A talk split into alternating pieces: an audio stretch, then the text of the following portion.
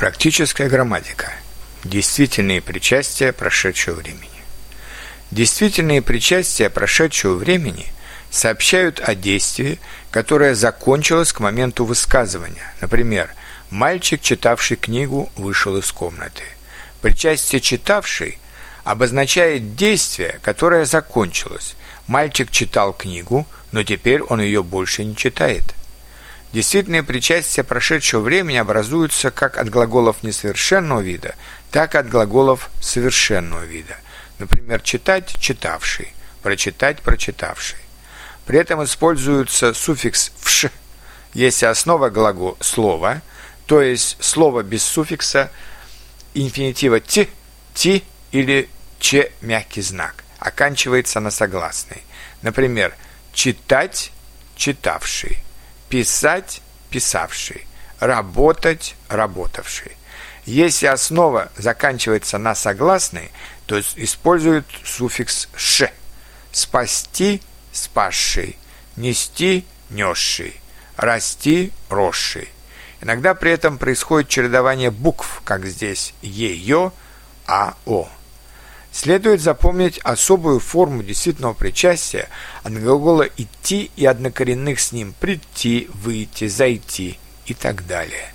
«Идти» – «шедший», «прийти» – «пришедший», «войти» – «вошедший», «зайти» – «зашедший».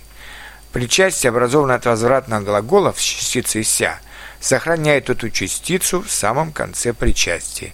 Например, «спастись» – «спасшиеся», «обрадоваться» – обрадовавшиеся.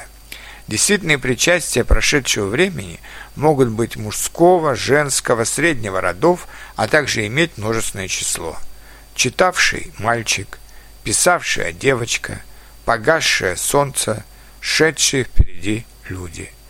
Действительные причастия прошедшего времени с зависимыми словами образуют причастные обороты. Если причастный оборот стоит после определяемого слова – то он с обеих сторон выделяется запятыми. Например, солдат, погибший на войне, был моим дедушкой. Погибший на войне причастный оборот. Он стоит после определяемого слова «солдат», поэтому он с двух сторон выделяется запятыми. Действительные причастия прошедшего времени склоняются как прилагательные. Именительный падеж – читавший мальчик, родительный – читавшего мальчика, дательный – читавшему мальчику – винительный читавшего мальчика, творительный читавшим мальчиком, предложенный о читавшем мальчике, или во множественном числе именительный пришедшие гости, родительный пришедших гостей, дательный пришедшим гостям, винительный пришедших гостей, творительный пришедшими гостями, предложенный о пришедших гостях. В разговорной речи действительные причастия прошедшего времени могут заменяться придаточными предложениями. Например, читавший мальчик – это мальчик, который читал. Писавшая девочка – девочка, которая писала. Погасшее солнце – солнце, которое погасло. Пришедшие гости – гости, которые пришли. А теперь послушайте и почитайте примеры с действительными причастиями прошедшего времени – Деревья, росшие в парке, были в своем золотом осеннем наряде. Люди, никогда ничего не читавшие, обычно говорят намного хуже людей, которые любят читать.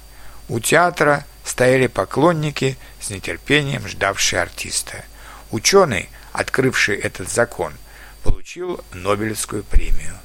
Никто не знал вошедшего в комнату человека.